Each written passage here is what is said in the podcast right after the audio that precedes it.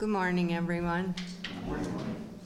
As we give our attention to God's Word this morning, we seek to receive it with joy filled reverence and sober humility. The summons to the Word found in your bulletin prepares our hearts and minds to do that. Let's read it together. This is the one whom I look upon with favor, declares the Lord. The one who is humble and contrite in spirit and who trembles at my word. This morning's scripture reading is taken from Matthew chapter 5, verses 1 through 3. Again, the text is Matthew 5, verses 1 through 3. In the Blue Pew Bible, it can be found on page 830. That's page 830. Hear now the word of the Lord. Now, when Jesus saw the crowds, he went up on a mountainside and sat down. His disciples came to him, and he began to teach them. He said, Blessed are the poor in spirit, for theirs is the kingdom of heaven.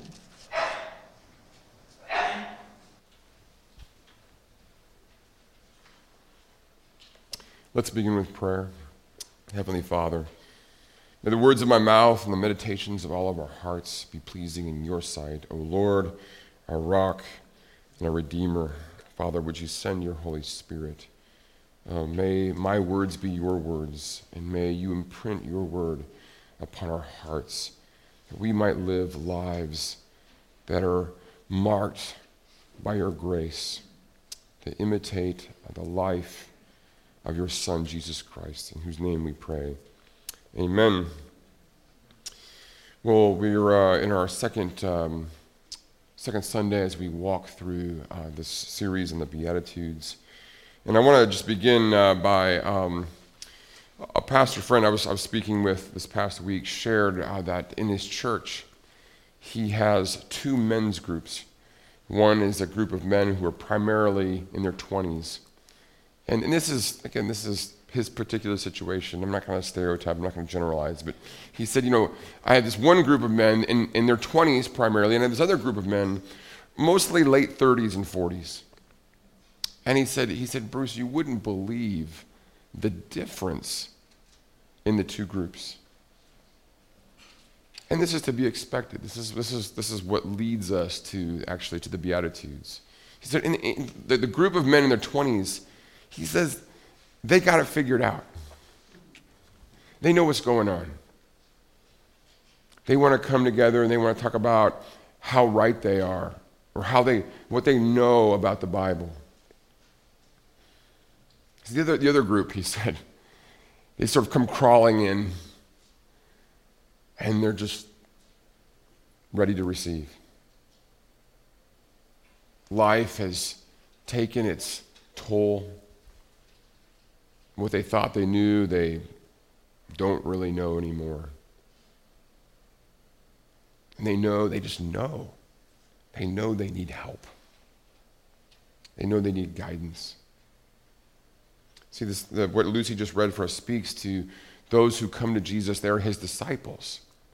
That is to say, those who need to be discipled, those who are in need of training, those who know that they don't have life figured out. And that's, it actually introduces us to this first beatitude, to this first um, saying of Jesus. Jesus says, Blessed are the poor in spirit. Let me just explain. Some of the Beatitudes are actually fairly simple. It's like, Blessed are the peacemakers. Okay, well, I have an idea of what a peacemaker is. But what does it mean to be poor in spirit? Well, those of you kids, you know what it means to be poor, right? It means you don't have money or you don't have resources. You're lacking something. You're missing something. You don't have what you need to have. So Jesus says, well, they're, they're lacking in something called the Spirit. And here it's not necessarily like the Holy Spirit or, or you know, God Himself, but here Spirit speaks of the idea of an animating force. It's speaking, I think those, those of you who are kids, think of, have you ever seen the movie Pinocchio? Pinocchio is this, at first he's just a puppet. He's a puppet. He's made of wood. He's just, you know, he's, he's inanimate. He just sits there like this. But then what happens? He's animated. He's given, if you will, a spirit. so that he can move, he can breathe. There, there's a sense of animation, movement, of life. And in the Old Testament, in the ancient world, actually, the Greek or, or uh, Jewish, that notion of spirit was this idea of animation, of life, of motivation, of drive, a sense of get up and go, a sense of, uh, hey, I got this. I have the strength to do it, and I have the wisdom to do it. I want to do it, I can do it, and I know how to do it. That's what it means to have spirit. In fact, we think of it in the English language, we use the word inspire. It inspires this idea that if I'm inspired, it means that something has happened or someone has said something to me in a way that I'm ready to go, I'm ready to move, I'm, I'm ready to act. I'm inspired. There's a spirit within me that has prompted me to do something. In fact, even sometimes when I'm in minute, when I'm visiting someone or I'm talking to someone, I'll say, "How are your spirits?" That means, you know, how are you feeling? What, what, in what sort of mood? What, what's, what's driving you right now? What are you about? And so, this idea of being poor in spirit is to say, I have no motivation.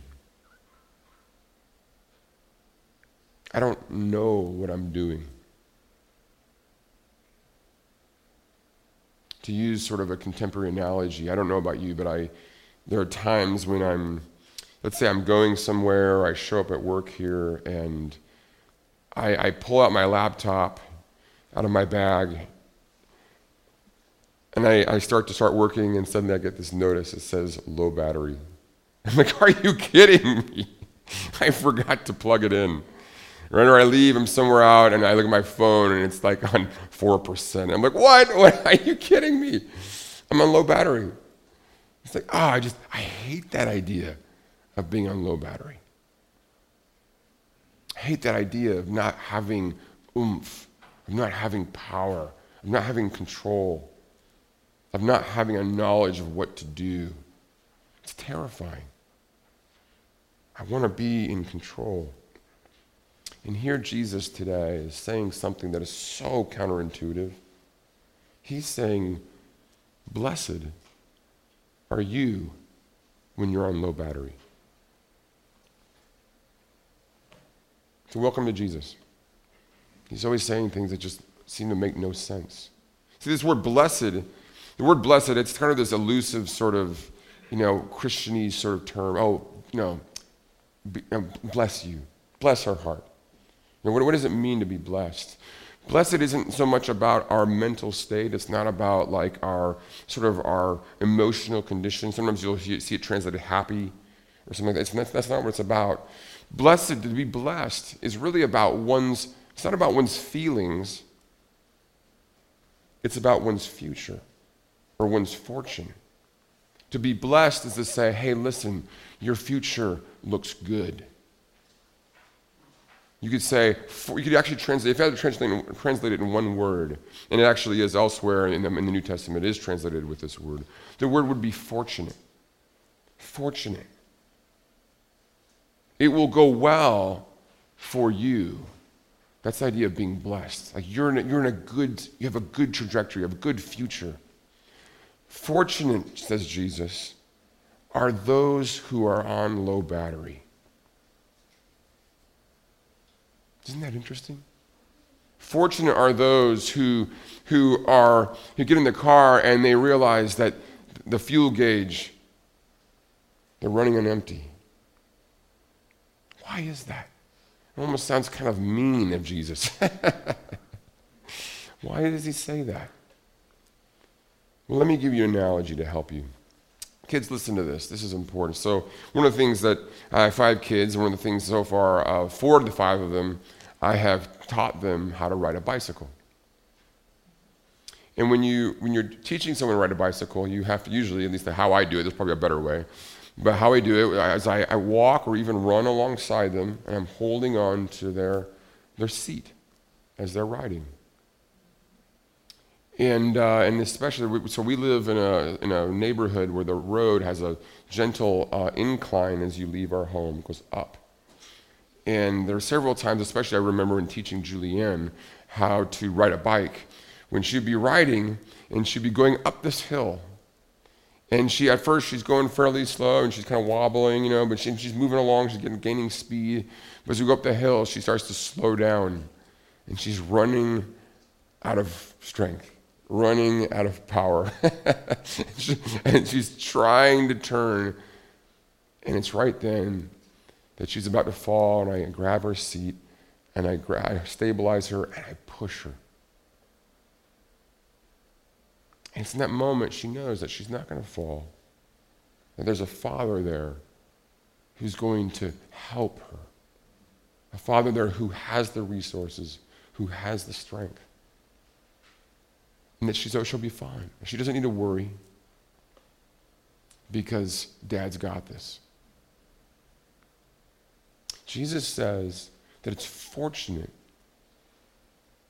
when we are on low battery. Because, listen, this is so important. When we're on low battery, it's for the first time that we stop relying on ourselves. And we go elsewhere looking for power.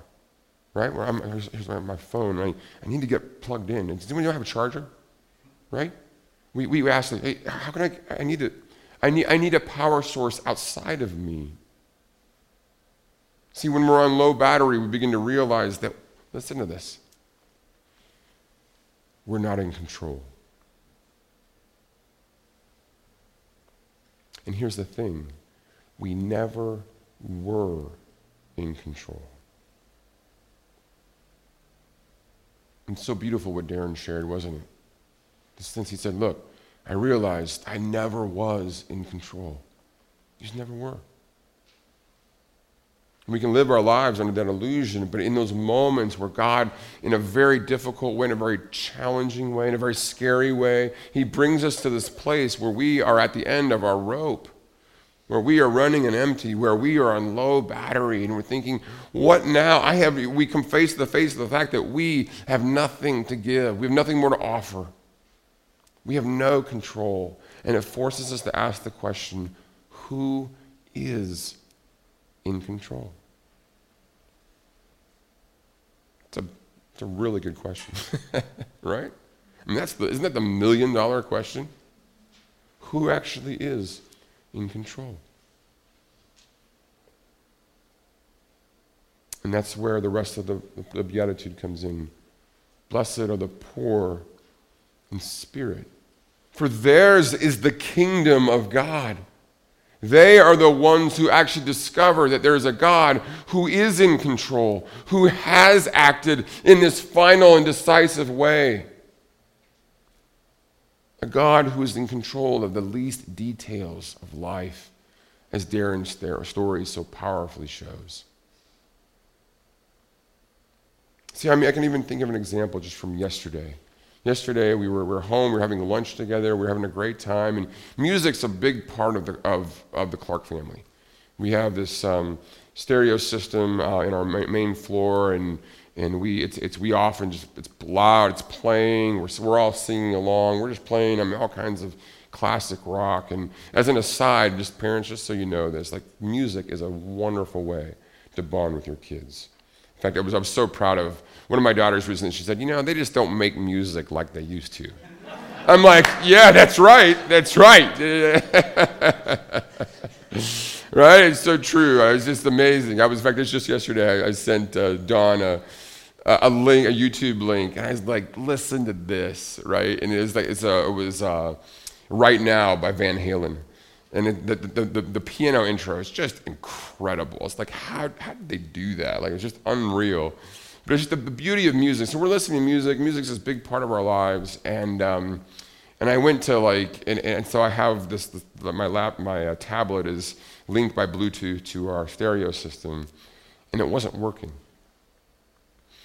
And Sarah says, well, yeah, you know, Harrison's crawling around, and he, I think he got into some of the electronics or something like that. And I was just, man, I was so frustrated.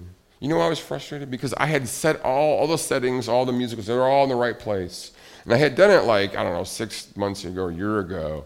And I knew that I wouldn't remember how I did it. So that I'm gonna have to get the, you know, this, this big, you know, book uh, this encyclopedic sort of instruction manual out and figure out how to do this. At the moment, I felt so powerless. It's like, I don't know how to do this. I'm to start over, and it's, it's to take forever. I was so frustrated. And then you get me and the rest of my family. I'm, I'm starting to just, you know, get out angry, and everyone else is like walking on eggshells because I'm so upset. And then it was finally I opened this thing, and I thought, you know, and then finally God's Spirit showed up and said, Bruce, like you, this is silly. This is so inconsequential. You're not in control. You're just not. And that's a really, really good thing. It's this wonderful reminder that I can't do anything apart from Him. And I got up and I, you know, confessed, my, you know, confessed my sin, asked everyone for forgiveness for being, for being so frustrated. But I want to ask you right now, what are the, what are the time, what, what are the areas of your life where you feel so powerless? Maybe it's as a spouse, maybe it's as a parent, maybe it's in your work life. You feel like you just have no control over and you're scared. It's precisely in those areas of our lives that God wants to meet us. He wants to show us His power, He wants to show us His goodness. He wants us to, to give those things to Him and entrust Him with them. You've got a uh, card and a pen or pencil on the on the, the, the pew uh, next to you or around you. may have picked it up. Uh, some of you don't, you don't, you don't have to do this. Don't, don't feel like you need, you're obligated to do this.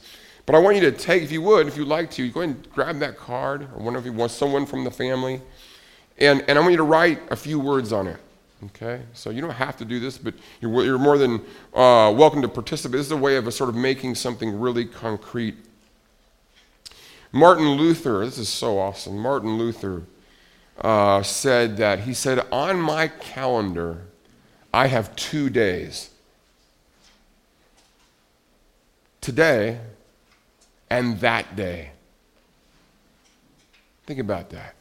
See, over and over again in Scripture, Jesus says, like for example, Jesus in Matthew 6, he says this Therefore, do not worry about tomorrow, for tomorrow will worry about itself.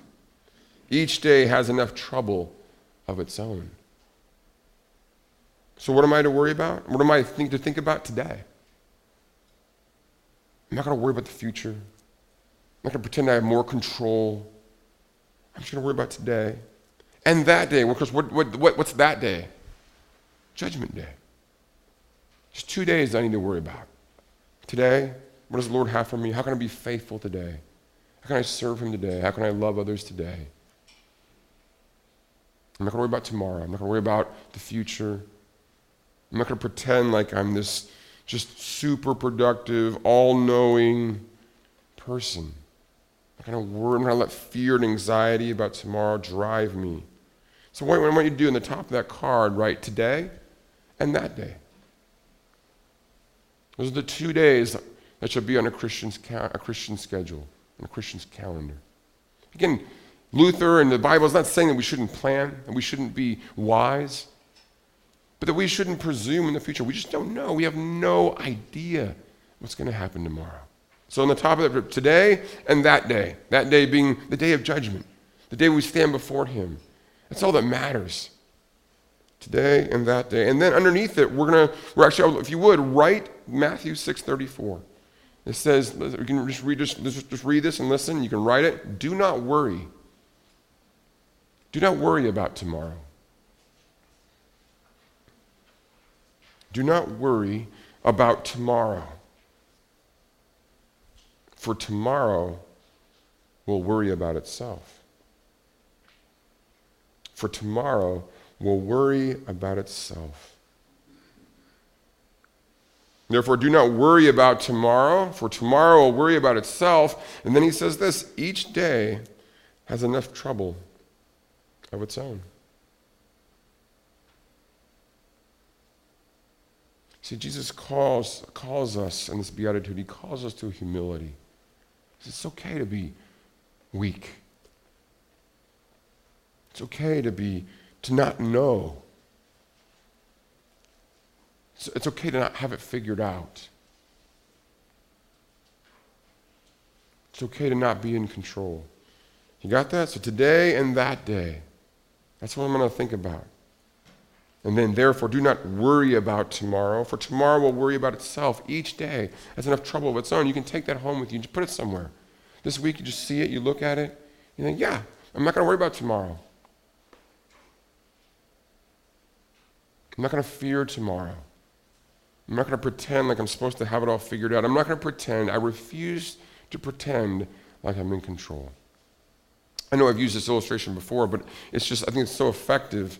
And those of you who've flown in an airplane before, you know, to commercial airlines, you know that you can be flying along and you're at 35,000 feet and you're, I don't know, maybe you're reading, maybe you're watching something on your electronic device, maybe you're, maybe you're working, getting some work done, an email or something like that. And suddenly the turbulence hits. And it's just like you're up and down, and suddenly the plane's shaking. And you're like, oh my goodness. There's a sense of, you go from this place of just being calm, thinking that you're in control, to realizing that you're flying 500 miles an hour at 35,000 feet and you have absolutely no control over anything. and you wonder, who's flying this thing? Right? Who's in control? What a great place to be. To be awakened from the illusion of control. You never were in control of that thing. You are a you, you are along for the ride, literally. And whatever that pilot does, you're along with it. And the question is, can he be trusted? Can she be trusted? Is this pilot someone who knows what they're doing? See, it's the turbulence that enables us to ask the question of who is in control and then to arrive at a place peace, knowing that the right person is in control. That Jesus is at the helm of the cosmos, that he is reigning down to the last detail. And I can rest knowing that he's got this, that he's in the driver's seat. That's what it means to be poor in spirit. Fortunate are those who have turbulence in their lives, who are awakened to the reality of how little control they have, who are awakened to the fact that Jesus is reigning at the Father's right hand. Let me just close by, by speaking of Jesus himself. You know, Jesus, in his humanity and his life here on earth, did the exact same thing. He was weak, he was hungry, he was powerless. He was fully human. In fact, some of his last words on the cross, do you know what they were? He says, Father, into your hands I commit my spirit. I, you're in charge. You take over. I'm entrusting myself to you. Let me ask you, Christian, do you need to say that today? Father, into your hands I commit my life. Into your hands I commit my spirit. I give myself to you. Lord, I need you. Oh, I need you. Right? And Jesus leads us, He shows us the way. He says the Father is trustworthy, He is faithful. For the Lord is good and faithful. And He wants to draw near to you in your weakness, in your confusion, in your fear. And listen, your leadership, Good Shepherd, we are here to do just that. We would love to do that. Ron and Don and Jim and I, boy, we want to weep with you. We want to listen to you. We want to rejoice with you. We want to be with you especially when you're on low battery. Don't hesitate. So many of you, it's so beautiful. You've been taking that risk of opening up, sharing your heart, sharing your life with me and with us. I just want you to know we're here for you to do that. So, this passage, let me conclude with this. This passage is calling us to open our eyes to the reality that we are not in control. And that the things that come into our life, whether it's illness, as Darren showed, whether it's joblessness, become unemployed, whether it's uh, relational difficulties, these things are there to be this turbulence that awakens us to the fact that we are not in control, making us ask the, the all important question who is? Who is in control? Let's pray together. Heavenly Father, thank you so much for the beauty, the simplicity, and the beauty of Jesus' words. Thank you so much how they just completely turn our worlds right side up, helping us to see in whole new ways. And Father, I pray, I pray that we would welcome, we would welcome these moments of turbulence in our lives, as unexpected, as, as in a sense unwanted as they may be, that we would welcome them as reminders that, you know, we really don't know what we're doing. You know, we really don't know what's best for us. You know, we really can't make the difference we thought we could. We really can't change ourselves. Father, bring us to the end of ourselves. Bring us to the end of our rope. That we might find in you such peace, such goodness, such kindness. Father, thank you that you've placed your Son in the, pilot, in the pilot's seat. Thank you that he is leading us where he wants us to go. Father, we surrender. We do. We just surrender our lives. We surrender our marriages. We surrender our work. We surrender our families. We surrender all of these things to you. We give them to you because you know what you're doing. Father, you are the fount of all wisdom, all life, and all peace. Father, would you enable us to walk humbly even when we are on low battery? In Jesus' name, amen.